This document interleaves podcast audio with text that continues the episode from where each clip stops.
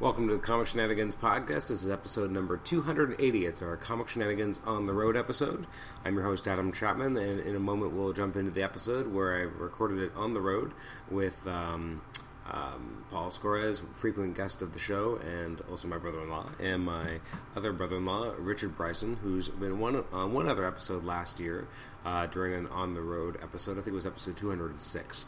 Uh, we last year we recorded an episode while we were on our way home from a baseball road trip. So this year we're trying it again. This time uh, we're on our way to Pittsburgh uh, to watch a Pittsburgh Pirates game on the weekend of June 13th and 14th. Um, so this will be coming out the week after. Um, so strap yourselves in for um, hopefully a, lively chat. Uh, obviously, this intro was done before the show uh, has actually been recorded. And um, if you want to email us, you can email us at comicshenanigans at gmail.com. Like us on Facebook, rate and review us on iTunes, subscribe to us on iTunes, uh, listen to us on Stitcher, and also post in our HC Realms thread as well. I'm really behind on putting those up, but one of these days I'll finally get back up to it.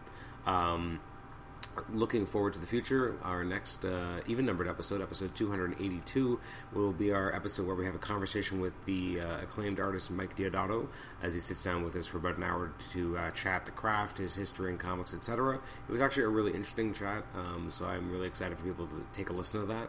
Um, future episodes will also include conversations with Ron Garney, Barbara Kesel, and many others as we continue our summer interview series. So, um, in the meantime, enjoy this on the road episode, and then we'll catch us back next week for an interview with Mike Deodato Jr. Thanks again, and here we go as we jump into the episode.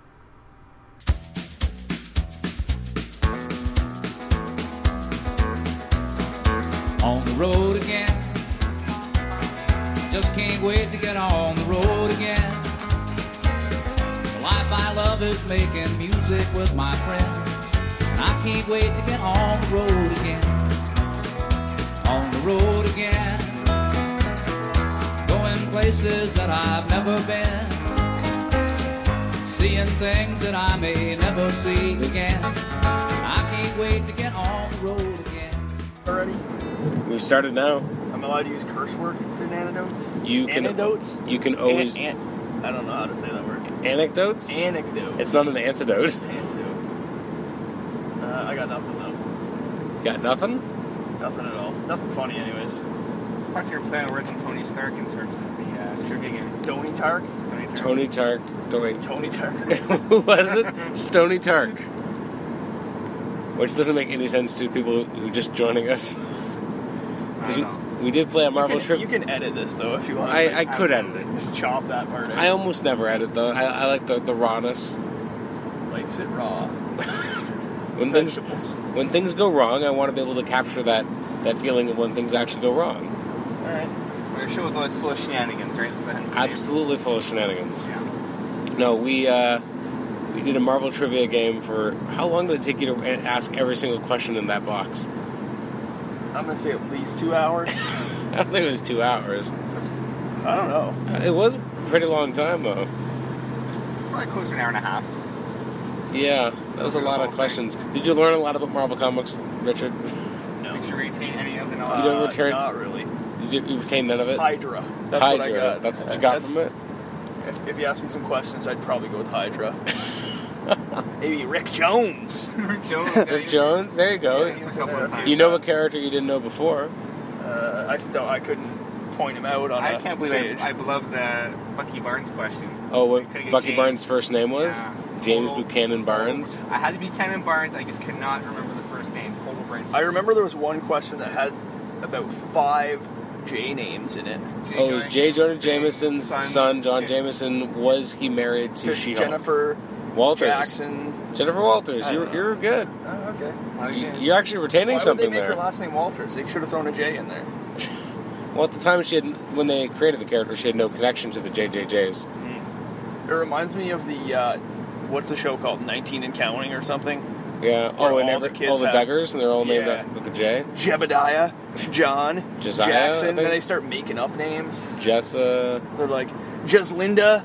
You're like what? Jeslinda. Who the fuck would put Just that call as a- just Linda, basically. Just, just Linda. This is just Linda. These guys are crazy. Yeah, legit crazy. Legit crazy.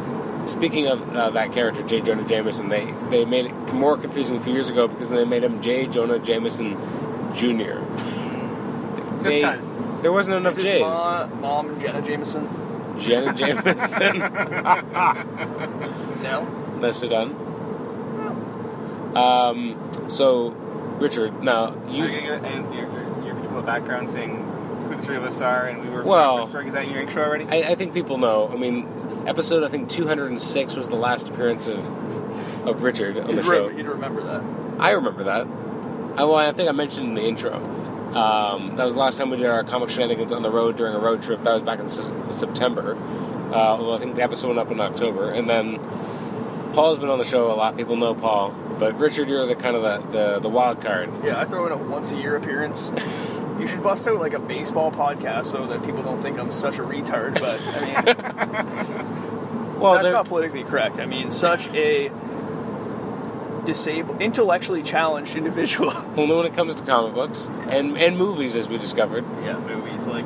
Which is funny because when it comes to music, you're like a, a human jukebox. that's true. You know everything. Except I can only sing the songs, or like make up songs, or maybe tell you a few artists. But I'm not really good at artist names. but if I play something, you can you know, you'll be able to sing along. sing it word for Usually word. sing along. Yeah. That that's a pretty big thing. When we were at that Big and Rich concert, you were like starting to sing along, Yeah, that's true. and I was like, I, I don't I don't know these songs. I like them, they're good, but I don't know them. So you've been watching Daredevil, and Paul has not finished it because he's horribly remiss. Episode eight. Episode Almost eight. It's been out two Almost months there. already. I finished it in three days. Yeah, Yeah, I, because you have no life. I finished it quite, I have a life. quite quickly. Actually, I did a lot of it on my commute. I don't understand why you didn't watch it on your commute. I tried watching it on my commute, but since I drive now, it made it quite dangerous. Yeah, that's a little harder. Um, I sleep through most of my commute. really busted through my data plan quickly. I, For sure. Uh, well, okay, so we'll only talk. We'll try to only limit it to up to up to episode eight. how am I going to do that? I couldn't tell you what episode. Well, it was. talk talk vaguely then. Did you enjoy the series? You're not really a, you're not a comic book fan. You started watching it because it was just something that was on on Netflix. You thought you'd give it a shot. Uh, yeah, because people I live with wanted to maybe watch X Men movie. Wasn't really feeling that, but I saw Daredevil. It looked kind of good. Like the Netflix original stuff. mm-hmm. Thought I'd give it a shot, and then I figured that would give you something to ask me a million questions about that might make me not look completely Dumb. intellectually challenged. Intellectually challenged, absolutely. Uh, now, uh, I'll ask you about some of the casting because that's something that it doesn't get into too much of the episodes themselves. Uh, what do you think of the guy playing Daredevil himself, Charlie Cox? Um, his name is pretty nice. uh, he's pretty good. I, I don't know because I don't have any background knowledge, so I can't. Did you watch whether the Ben Affleck film? I did not. I was going to like just as a little like bonus watch that for you, so I could be like, oh, and I watched the movie. But then I tried to download it on some hack internet site, and it wouldn't work. And I got angry and probably cursed a lot, and then went to bed. um, but I thought he was pretty good. I, I liked. Let's just say, I liked his casting. Seemed pretty good. Fit the character. Um, his acting skills were good. I felt like he was real the whole time. Yep. Um, An ambulance coming up, police escort. whoa, that's some serious escorting. That will play well in the audio podcast. Yeah. Well, I mean, Us commenting on things be- happening on the road. yeah.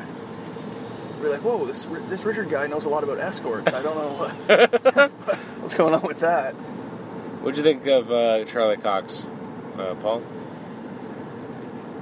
Uh, Charlie Cox, so not Charlie's cock. That's a completely different episode. absolutely. It's the porn edition. Um, God. no, I had no issue with him. I think he's. Uh, I like his tone Yep. of, of voice, both while he's Matt His Murdock. bravado. Yeah, like I think he fits the role really well. He's got the uh, the physical attributes. Um, I I don't know. Adam, you can answer this better. Is he uh, all the action sequences? Is that him? He did have a stunt double. In some point, Yeah. yeah. But is he martially? Uh, well, I think thing, that in a lot of these things, yeah, they do have to do a lot of training so they can look good doing as much as, as they can, right? Okay. There was only like one or two spots though where I really noticed the stunt doubles. Yeah. Okay. What I do appreciate, and this is showing how far comic book adaptations in general have come, is that in 2003, which is very early in the comic book movie game, um, one of the, the downfalls of the Daredevil movie at the time was that there was a lot of really awkward wire work. Like you could tell they were like, kind of jumping off things, and whereas here it felt like a much more natural approach to combat. Like it felt like these these were actual street fights. This isn't.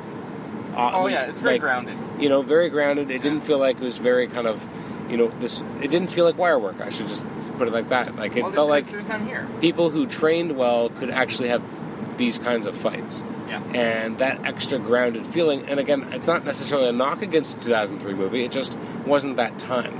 A more grounded approach to storytelling and to superheroics did not exist. Um, well, and you had all this Matrix crap out at the time too, so Absolutely. that was really on the forefront. So people doing crazy flying shit in the air was like Crouching Tiger, Hidden Dragon, like Yeah. wire work was just the way that people did things. Yeah. The one thing I can say that I didn't like about the fights, and it wasn't the fights themselves, it was the fact that Daredevil busts into a room with like 50 guys with machine guns, boom, no problem, takes him down. But then he gets in a fight with like one dude, and it takes him like 45 minutes to take the guy down. Well, in some cases, some of them had more skill, mm, Okay, maybe, but like the, the skill of his opponents, and sometimes he wasn't in the best of repair when he was doing it. And like, I think there's enough ways to kind of be like, well, if you think about this and that, I get what you're saying, and that's kind of true, but that's just in general any action movie thing at all, right? I know, and it always makes me mad because I'm all about the realism. Like, real. That being said, like in the second episode where they have that awesome what six minute fight sequence, second episode, second episode. Second, he saves the little boy.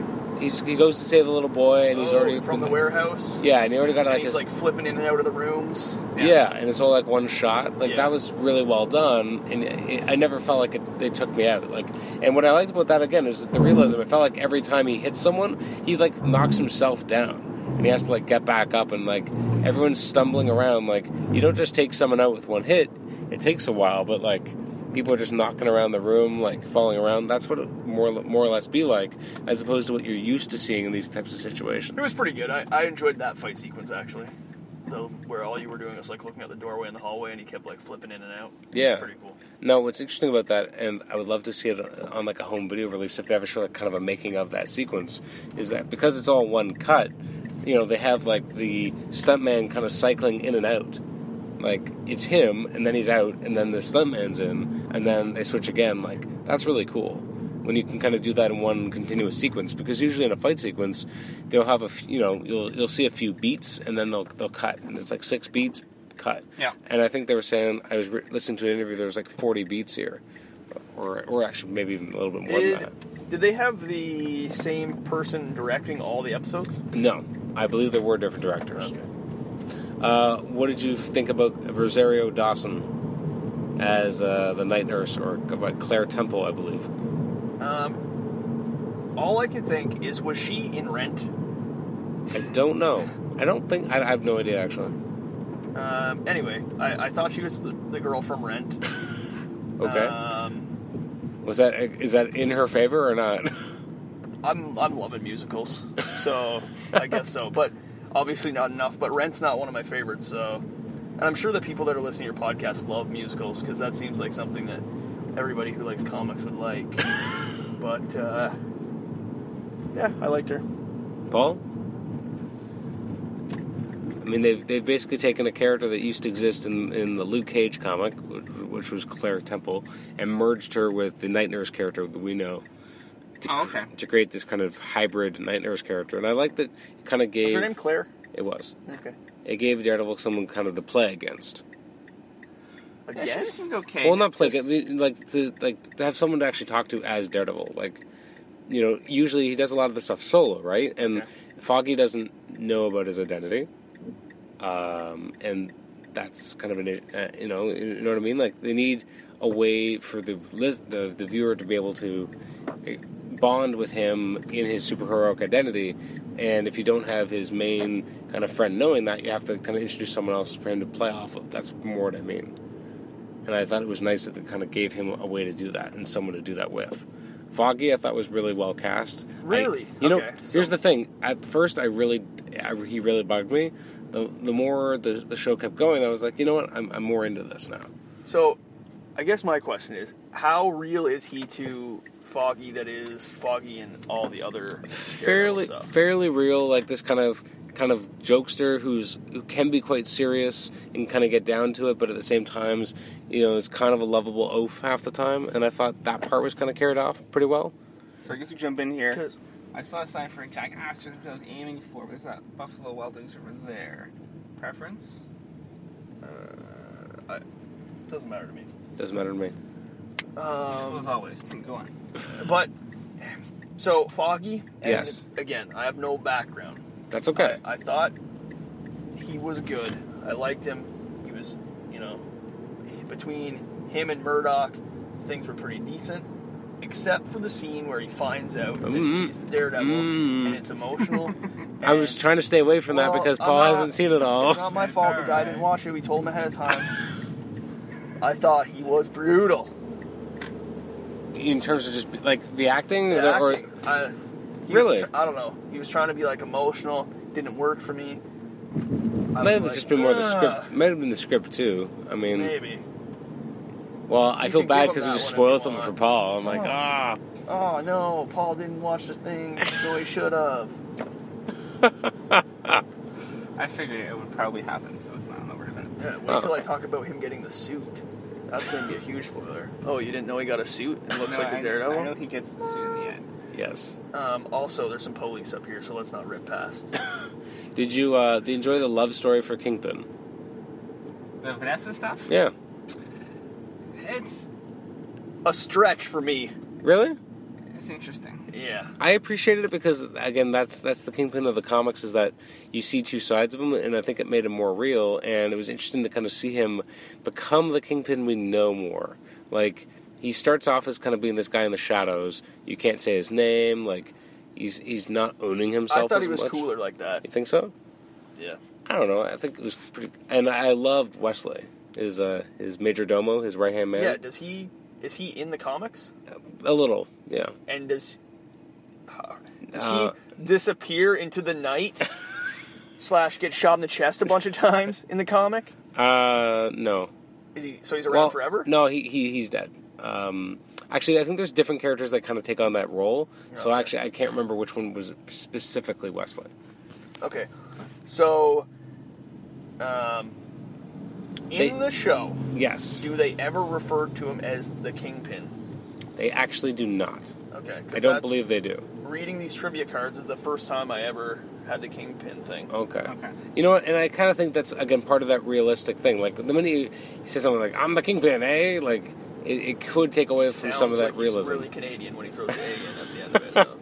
Yes, but you know what I mean. Like it, it kind of t- detracts a little from the realism. Like even the name Daredevil, I won't say how it's used, but I mean even that way kind of makes sense for this very real world concept. Now next season will be interesting because they're going to be bringing in the Punisher, and I think that's kind of the way to, to make the- the, Punisher Is the. Punisher against Daredevil? Uh, the Punisher is not specifically against Daredevil. I mean, typically in the comics when they tangle, the Punisher is about killing criminals. Daredevil is about stopping them but not killing them. Typically, Right. um, so that's usually their kind of their dividing line is that Very Batman up.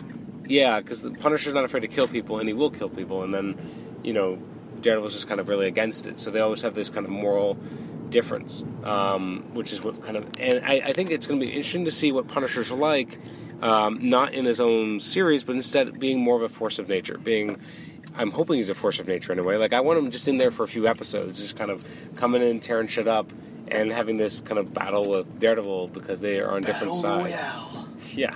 Um, And I think that could really work because I think when you try to make it, it's kind of like Hulk. Hulk works better when he's an antagonist or at least not the primary protagonist. Um, and I think the Hulk movies kind of bear that out. He's more interesting when he's not the main character, and he can still kind of be the Hulk without you having to kind of empathize with him that much. I think if we went, the I think if we went back to episode two, whatever you said, to my last appearance on the show, I probably mentioned that the Hulk is the character that I hate the most of all of the Marvel characters. Fair enough. Don't like him. Too ridiculous. Why? Why do you got to be green? And now we're going to take a break. Nobody's green. Nobody's green. I'm not green. No, you're not. Have you pushed the button yet? I have pushed the button and we're back. Nice. Okay. Where were we? Speaking of foggy, Pe- it is Speaking of quite foggy, right now. it is quite foggy as we drive. Ridiculously foggy, I would say. Um, I've worse. Reminds me of how ridiculous that scene was with Foggy when he finds out that his buddy is Daredevil. I have to say there was a few things I was surprised they did in the series. Again, I'm going to try and stay away from them. But I guess you can't count on it lasting the, the one season. If it flopped, then it was what it was, and you're okay. Yeah, well, uh, originally it was only ever supposed to be one one season. They were never going to do more. It's just because they had such a, um, a strong response that they decided, okay, well, we have to do season two now. Yeah. Um, there was some decisions they made in season one that I'm surprised they made. Again, I'm going to try and stay away from spoilers, even if Richard doesn't care. um, with one character I'm just gonna spoil the shit out of you. there was one one uh, character in particular. I was surprised with the decision they made with them. Um, it worked for the story, worked for the. It just it was a surprise, but I guess that's what I like about it is that it challenges what your expectations are. I mean, when you think of Daredevil, there's a certain few elements that, as a comic book reader and a longtime fan of Daredevil, there's a certain certain few elements I think of, and I'm glad they held back on some of them. I'm glad we never saw Elektra. I'm glad we didn't see Bullseye.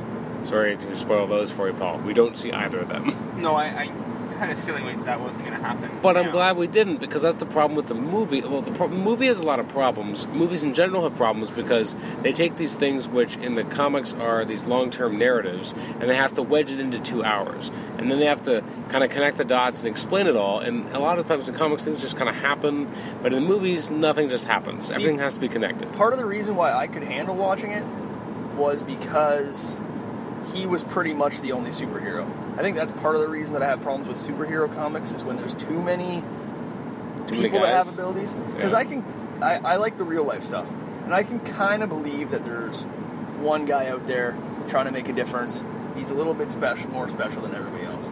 But once there's like ten jackasses wearing tights going around fighting people, it's just too much. I don't well, believe it. no, it's interesting you say that because I mean this this new TV series does take place in the same world as the Avengers movies.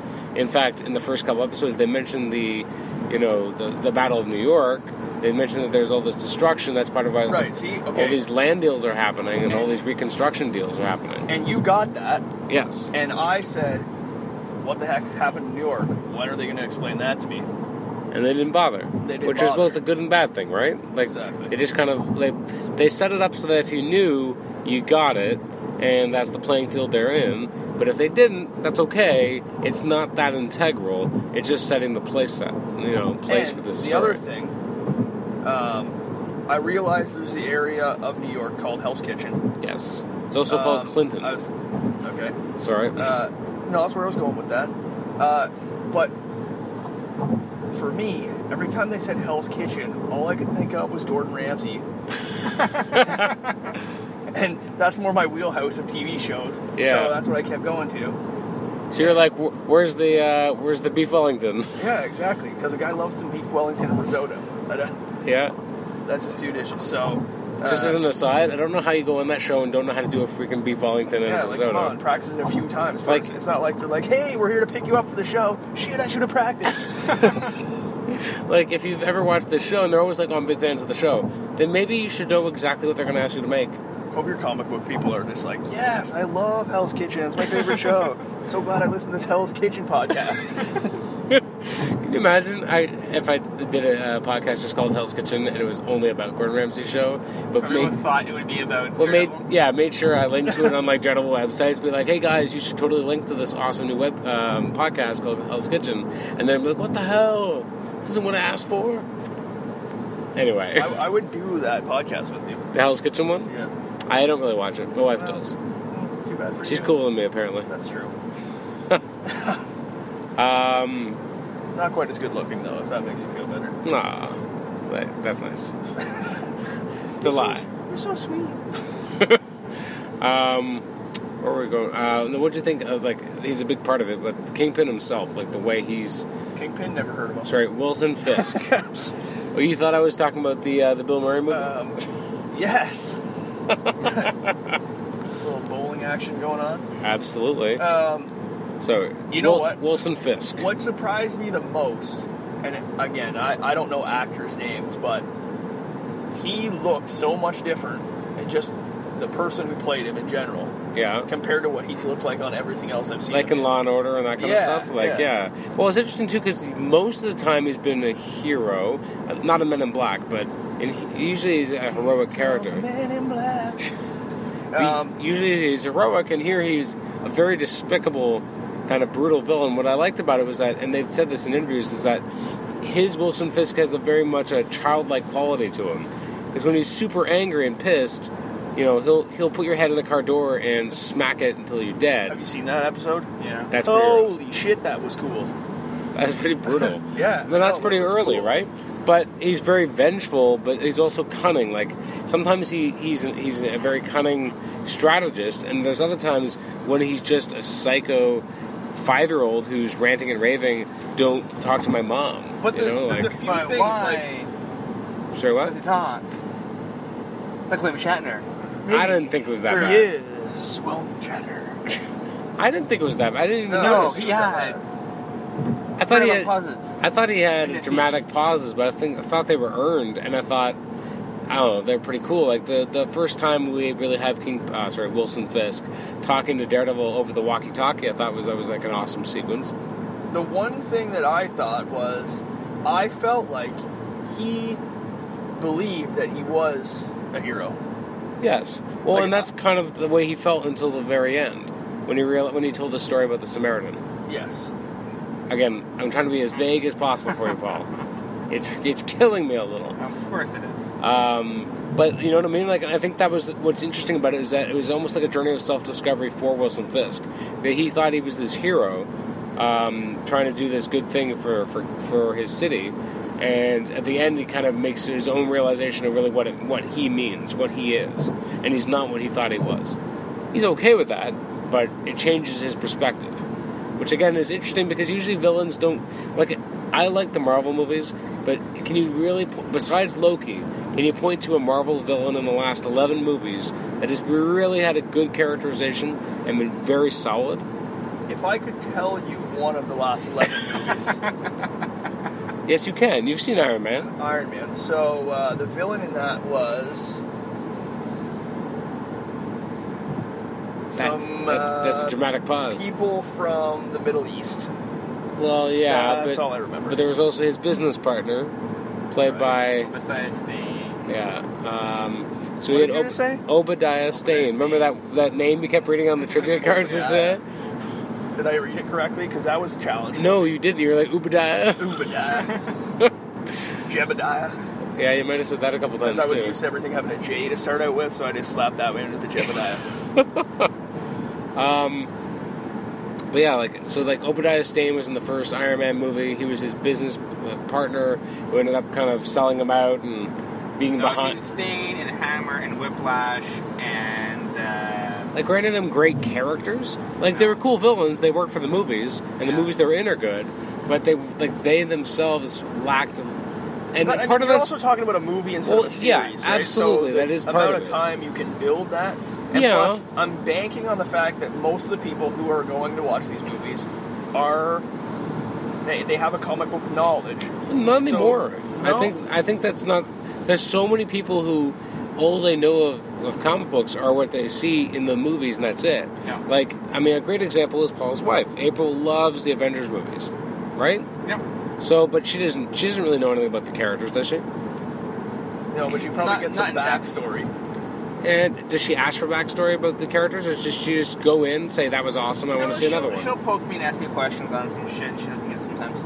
Okay, but generally speaking, like she's a good example of someone who's not really a fan. who's become a fan because of certain movies. But I mean, how long? You can't have a six-hour movie, so No, you can't. And that- No, obviously, and obviously that is has three movies under his belt. No, absolutely. And Avengers, right? and that's part of it. But I mean, I don't know. Like, there's a lot of movies that have really good, compelling villains You know, in that the- are only two hours long. in the Mask too, I- I wasn't a big fan of Loki. um, the Mask, my the Mask Two was a terrible movie. yeah, So, wasn't uh, it called Son of the Mask? Yes. He had the dog wearing the mask. I think. I forgot that even came out. I remember But seeing anyway, a trailer. Loki was in it. For those of you who are interested, check it out. I, I know that. Uh, well, isn't the mask basically supposed to be Loki? Wasn't that the whole deal? I don't know. I can't remember. Ben Stein explained it. That's all I remember. Close relative to R.L. Stine. Hopefully not. Last Uh, week I was watching TV and Goosebumps was on. And I was like, "Who's that guy walking up to the town?" And I'm like, "That's R.L. Stine." She's like, "Who?" I'm like. "You know who he is?" It's like, "Oh yeah." She stopped caring about him. The uh, the one thing I really liked that I thought was cool was the uh, the painting that he purchases Yeah. Oh yeah. and how they tied that into like a whole life thing, right?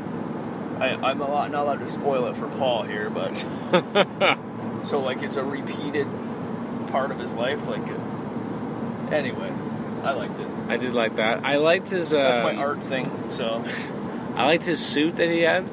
Um, Wilson oh, yeah, Fisk that was suit. Cool. I was thinking Wha- about getting one of those for work.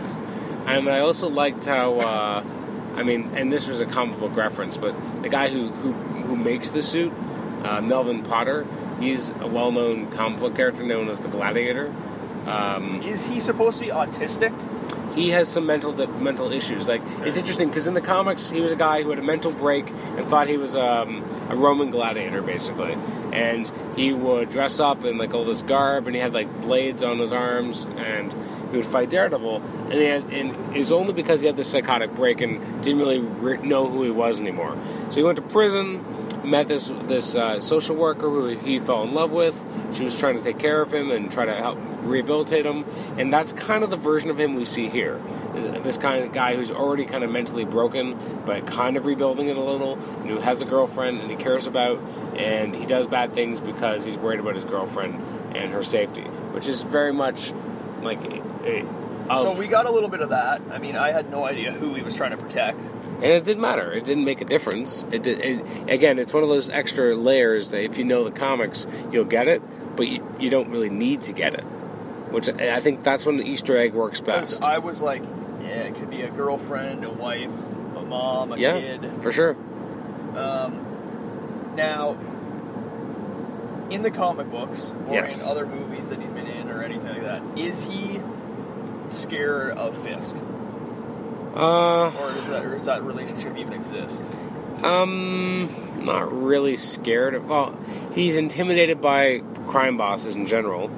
Uh, part of it's because he's trying to be a good guy, trying not to get in with a bad crowd, and just trying to, you know, make costumes and, and stuff like that. So I mean, um, it, it's not that far of a stretch from where the character generally lies. Okay. Uh, a character I really enjoyed, and we're not going to talk too much about certain aspects of how they used him, but uh, Ben Urich uh, is the reporter. Uh, he plays a, a pretty big role here. Um, him, I really enjoyed kind of how they approached Ben Urich because he's one of my favorite Daredevil characters. Um, a little surprised at some of the developments, but generally speaking, very interesting.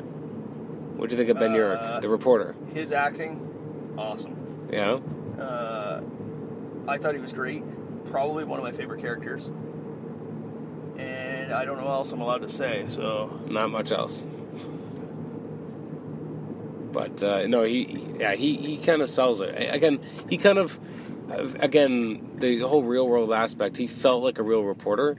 Like sometimes I don't know. I guess yeah, he felt he felt like he was a real reporter. I really felt like uh, he'd been on the job a long time, and he looked at things differently than other people, and he was trying to fight against the you know the new age of reporting and wanted to still give a real story when everyone else is just trying to get stuff out quick and you know Well, that was sell the one thing I did like. sell something. Yeah, like, it's it's set in today's world, right? Yes. But you still had this balance between um, old school and new school, and they had to address certain things. Like when Daredevil takes the phone off the corrupt police guy who gets the text. Well, he can't read it or see or do anything about it because it's a touchscreen phone, right? So Yeah. He takes to Claire, has to read it to him, and then he understands what it was all about. Yeah, Yeah. that was pretty cool. I do, yeah, I do like that. Yeah, it, it's it's very much of today's world, but it, And- it's not too much. I love that Urich was like true to himself. So he wasn't, uh, you know, if he if it was a story he didn't like, he wasn't going to push it just because somebody else wanted him to. Yeah, He was about getting the facts and you know making a good article and you know really getting into talk to different people and get different sure. aspects and you know have people that were you know giving him tips and yeah. What did you think of uh, Karen Page? That's a tough one. I mean, because just in the comics, she for years was kind of a cardboard character, but here she got a lot more life. What'd you think of her, Richard? uh, the actress that plays her is probably one of my favorite actresses. She's from True Blood, isn't True she? Blood, first three seasons of True Blood, she was the probably the best character in it. Okay. Um, I don't So you came into it with it, you came into it with some positive baggage. I, I didn't know even know she was in it. Oh, And I was really? like, whoa, sweet. Um, It's funny too And I- because in the first episode you don't really realize she's going to be a big part of it. I mean, I know because and comic book fans know, but if you weren't a comic book fan watching it, you'd be like, "Oh, they're Oh, she this." might die. Yeah, like she feels more expendable. But if you're a fan of the character, you kind of know that that's not necessarily true. and the other thing was, there was a, uh, I, I couldn't really tell, you know, if she if she's got a thing for Foggy or a thing for Murdock or a thing for both of them or neither of them. And that's very true to the very early days of the character. Well, I mean, I mean, she always kind of had a thing for Matt in the uh, comic, but the first couple, like first what, ten or so issues of the original comic, there's definitely a, you know, Matt and Foggy both kind of had a thing for her. So Oh, so they both liked her in the comic. in the comic, yeah, Where in this, it really only seems like Foggy does. Murdock seems to. Yeah, has his own. It's Claire. Yeah, he just kind of does his own thing. Like he doesn't really have the same romantic attachment. Or they have that moment when they're on their date in the Spanish lady's apartment. yeah, She asks him to touch her, her face, kind of thing. Yeah, that was weird as shit. why? Touch my face? Like, I, I don't know. They were don't- weird, drunk, and flirty. I just decided to. I don't know. I feel like that's that. If you're hanging out with someone who's like blind, and you're, like, I think that might actually happen. Not that I want blind people to come touch my face, but I don't know. I I, I bought into the, that particular moment. Also, uh, Murdock's seems pretty much like a pimp for a blind guy. Like, he's just picking up all these ladies like no nobody's business. That that's a, an ongoing theme in the comics is that he has amazing luck with women. Well, I should say he has amazing and terrible luck with women. He gets extremely attractive women, and a lot of them end up dead. He like so one, there's a downside. one of his girlfriends, actually, I think his fiance at one point, she uh, she hung herself. Um, another girlfriend, I think, was murdered. Uh, I know two high profile ones were murdered by Bullseye, um, which I think was on one of those trivia cards you read to us. Um, another one of it, like actually, his wife got messed with by a villain and she went insane and crazy and now lives in an asylum. Like, if you fall in love with Matt Murdock, you're probably gonna get fucked. Um, I mean, you're gonna. I mean, you're gonna die. I mean, you're gonna die. I'm just saying all of his senses are heightened. So but yeah, you're probably going to die. What I liked about um, the the way they used Karen too is that there's kind of a hint that she has kind of an unsavory past that maybe she's done things that are not so nice or not so good. And I I like I don't know if you picked up on that, Richard.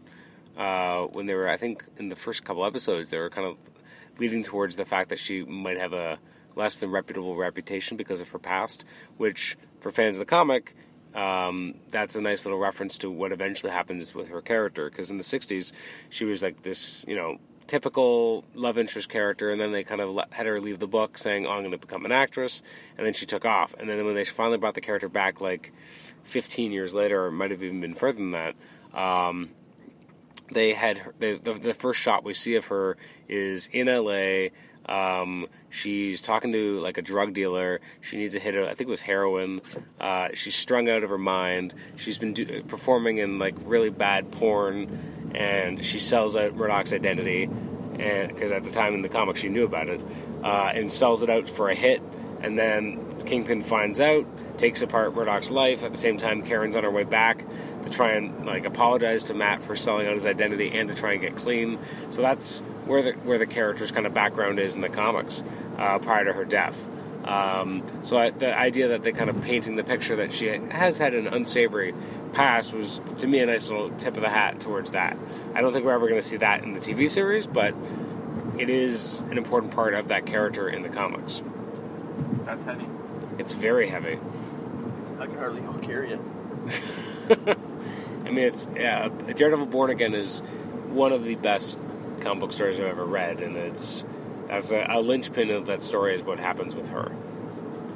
Um, so I yeah, I really enjoyed how she was portrayed here. I mean, she's strong. She's not as weak as she was in the original comics. I felt like she had a real personality, uh, a reason to be there. The only thing I will say is I wanted to see them actually doing more work, like actually being lawyers. Like, how do they make money at all? How do they even keep the lights on for five minutes? Like that part, I thought could have been addressed. I guess, but do you really want to waste the time in the episodes having to do a regular legal case to turn into more of a Law and Order. law and order You know, a little. or Well, or a little bit, yes. I mean, a little bit. I want to see a little bit more of that, just to know that it's existing, or because I think that was the thing. Is I mean, I suppose they could have, you know, chatted about some random cases here and there. Yeah, even even Or- just the um, if they had made it seem like there is other stuff going on that we don't see, but we don't have to see it. But I didn't even feel like there was other things going on, and I think that just felt a little stranger. Uh, because like, how are they making money? How are they doing anything right now? Because there is a certain amount of time that does pass throughout the series. The one thing that I really didn't like. Did you not like Stick? No, I thought he was sweet. Okay, He, good. To me, is what Daredevil should be. Badass blind guy. That's the idea. Yeah, badass blind guy, and you know he knows when he's got to take somebody out. He's Yeah. not just gonna be like, yeah, you're a bad guy, but I'm sure kicking you in the face a few times and letting you get knocked out is gonna be good enough. He's like, you had your chance, you're done. Yeah. Um, but and it's sweet because he's an old guy. It reminds you of like uh, if you saw him in the street, you'd think he's like a nice old grandfatherly blind guy. But Um, he will take you out. but He was not grandfatherly You know- at all. eh, where he like uh, you might go visit him at a retirement home type of guy, or you know he's playing some some shuffleboard or backgammon, maybe a cribbage.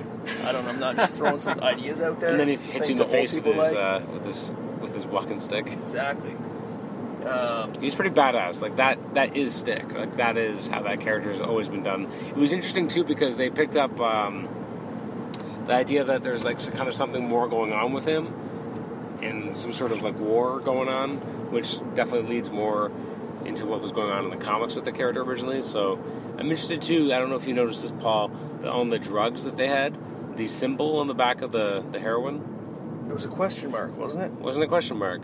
I it close? looked like one of the symbols from Iron Backwards Fist. question mark. Okay, I get a good look at it. But at the end, I of that remember them episode, putting the stamp, I think but- the stick episode was the last time I watched. It was Okay. episode eight. Okay. So he goes to tell the guy the job's been done. He killed that kid apparently. Yeah. Um, so the the person who has a scar to back and see who he is. My assumption is that's the hand. That he's working for? Yeah. No. Well, I, I don't personally think so. I feel like Kirigi, or sorry, in the comics it's Kirigi, but you know, I don't know if you're there yet. One of the uh, guys they're dealing with, uh, the Fisk's dealing with, is a is a martial artist himself. Have you got there? No. Okay. No. I think that's supposed to represent more of the hand, and I think that uh, if they're keeping to lore at all, that uh, Stick's group would be called, well, as we learned today on the trivia game, the Chaste. Okay. Uh, and I think that's more what that's supposed to be. Okay. And again, if you ever read Daredevil, The Man Without Fear, which is a Frank Miller, John Romita Jr. Uh, book from the early 90s, it very clearly kind of has a scene that almost like right from that. Okay. Uh, no, same kind of idea.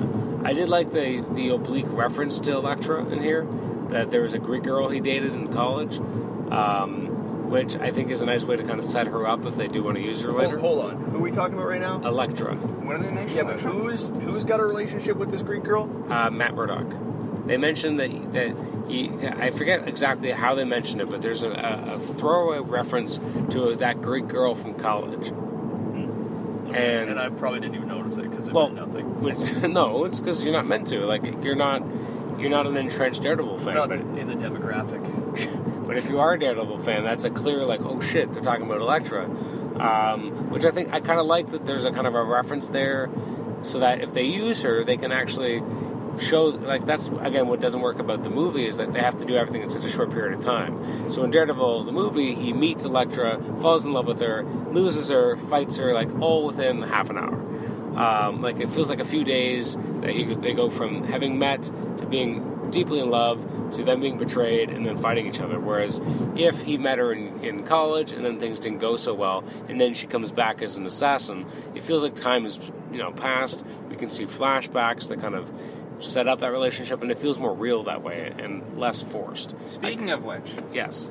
I did enjoy younger Matt, Okay. um, the, the boy who portrays Yeah, him that was cool. And I do like that they didn't like. Here's the first episode with the, the origin story, and lay it all on you there. They, they, they pace it out throughout the various episodes. You go back to flashbacks of him being trained by Stick, and then Yeah. having stuff with his dad, and just seeing what happened to him as he grew up and how he becomes the man he is today. I thought in some ways they didn't make Battlin' Jack Murdock as negative a character as sometimes he is. Like he, he I don't think he ever hit Matt, did he? No. Because that that's definitely a part of his character in the comics. Like he was a, g- a- a- a- deep down a good guy trying to do good, but just couldn't get it together.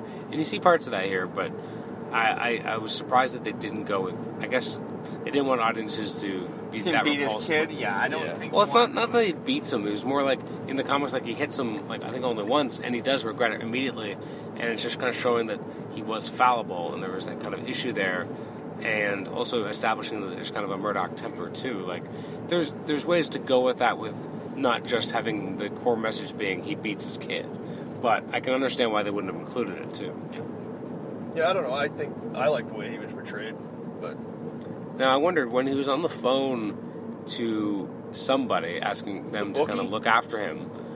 Who was he talking to? Like, was he talking to his to Matt's mom? Like, they don't reference Matt's do mom. Do you know? Like, is that a reference from the comic book? Like, or do you know because of that? I don't know. Well, I, I only wondered because like you hear him talking to someone to look after Matt, right? And I just wondered who it was because in the comics it's kind of varied at what age Matt is when his dad dies.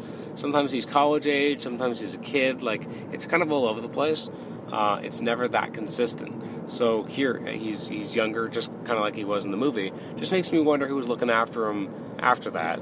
And you know, I can't remember if they mentioned was his mom. Did they mention that his mom was alive in this iteration or not? Doesn't No, not really. I don't think. You know, because like in the comics, I think he never really knew his mom, and then he kind of meets her later, years later, in Born Again. So, and she's a nun. So I just was curious. Yeah, 'Cause they- they uh, say that's she- interesting. Was he raised by nuns? yes. Here? Yes. That's where Stick finds him in a monastery. That's right, with a monastery. So that maybe his mom is there and he doesn't know it. It's possible, and maybe that's part of. Sorry, are you talking about the phone call in in one of the first Phone call where he's, he's Yeah. placing the basically He placing places the the bet, bet, on but doesn't he also ask someone to look after him? Or am I just Yeah, totally well, out of I think he- I think I, I, just, I, I think my- he says. I don't know. I would have said. I would have said something about like that he says you know to make sure that he gets taken care of. But Mm. I just made that assumption that make sure he gets taken care of by getting the winnings. Okay. Like the booking. Yeah, and that's I how thought I it was a took it, diff- but I thought it was a different conversation just based on what, the, what he was saying, but I haven't watched it in two months, so I could be wrong. I invite my, my being wrong. the uh, the one thing I didn't really like, and again this made me probably like the character of Foggy less, Okay. is that when he finds out that Murdock is Daredevil Yes. or whatever, Man of the Mask or whatever they're calling him at that point in time, he just basically throws his whole life away. Like it seemed like he was trying to have a relationship, and then all of a sudden he's like, "Screw this! I'm gonna go back with my old random college girlfriend, and I'm packing up the law firm. Like, one little thing happens in your life, you don't pack up everything. Uh, You get your ass out there and you become a better lawyer yeah. something. I guess don't the, just the idea that he thought that he, everything in his life was kind of based on well, not everything, but a certain big part of his work life was dedic- was based on a friendship and, and a trust, and that trust he lost, and then he just didn't really know where to go from there. I understand. I agree with you. He Made did overreact a little. Feel like a uh, weak character. Yeah. Uh, I guess, yeah, I, I, I can definitely see where you're coming from. I get where they were going with the character. I did think that they went on a little long with it. I was like, you know, man up a little. Um, but again, that happened in the comics too. Now, in the comics, I think it was worse and probably more earned that Foggy was pissed because, I mean, by the time Foggy found out, I think Daredevil had been around for like 350 issues and like 30 years in the comics.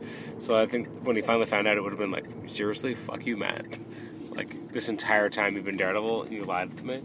Um, one thing, actually, a, reference I loved was uh, when he first meets uh, Claire Temple, so played by Rosario Dawson, when he uses the alias Mike. That made me laugh so hard. And the reason being, Here it comes. Uh, set me up. for there. it. The uh, the reason why I enjoyed that was because in the comics in the '60s, Stan Lee, um, he, he always had to inject soap opera and drama. So the idea was that Karen and Matt thought, sorry, Karen and Karen and Foggy thought that they figured out that Matt was Daredevil. And Matt knew this and was like, I gotta throw them off the trail. So the only way to do this is to pretend to be my own identical twin brother that they've never heard of before and I've never mentioned, known as Mike Murdock. And so, and he acts completely different, acts like he can see, which is kind of weird. Um, and, you know, is, is totally like a showboating, like almost like a chauvinist and kind of calling everyone doll and being very like outspoken and, and loud, boisterous, and very unlike um, uh, Matt himself. And because it's the 60s and it's a soap opera, it works. Um, which so I like that they kind of use that reference here because again, if you are in the know and you know that's about the character, it's a funny in joke and funny Easter egg. But if you're not, it, it won't make any difference at all. It's Huh. it's it's the, it's the Easter eggs sometimes that hang there and you're like, I know it's a reference to something, but I don't know what. That's annoying and cl- kind of cloying to a reader to a, a viewer who doesn't know it. But for these Easter eggs, I think were just much more clever and subtle, and then they, they worked better personally. Whereas I remember in the Daredevil movie, there was a, par- a part where they were like name dropping uh, Daredevil creators, and I was like, this is fucking painful because they were like talking about like different uh, boxers that that uh, Battlin' Jack was going to fight, and they're like Bendis, Bendis, Mack, yeah. Miller, or something like that. And I was like, these are all recent creators. This is like a jackhammer in my face. Like they're just, guess what? These are all the people who worked on Daredevil. We're going to name drop everyone. Ah. Anyways, that's all I've got. I think we've arrived at our destination, so I think we're going to wrap up. Thank you so much, guys, for uh, being on the show and for talking Daredevil. I'm glad that it's so weird that Richard's more in the know than Paul. A little bit, eh? Yeah, it's it's uh, very unusual, very uncommon. Uh, I don't think it'll ever happen again. Not likely, unless we uh, do season two for the next thing. That's true. Well, the next Netflix show they're doing is called Jessica Jones. It's going to be called AKA Jessica Jones, but they just dropped that from the title, thankfully. So, Uh, because they wanted some J names. Get back to that. absolutely. Uh, also, you want to know what makes me a little nervous for season two? What? Is that the the thing that when I first started watching it, I was like, when is he gonna get the suit? And by the so end, you're like, you it. didn't want him to have the suit. No, and by the end, I'm like, man, I liked him way more when he didn't have the suit You know, because he heard- felt real, and I now he feels that- like a heard comic book character. Yeah. From people. At least one. I kind of feel the same. Like, it's interesting. Like, I was so waiting for the suit, and when he got the suit, I was like, that's cool. I kind of liked his old, kind of, you know, just kind of military gear. But I did enjoy when Foggy uh, made fun of the horns. Yes. Yes, he definitely did. All right. Thanks a lot, guys. And until the next time we do an on the road episode, which might be a long time from now. On the road again. Bye bye.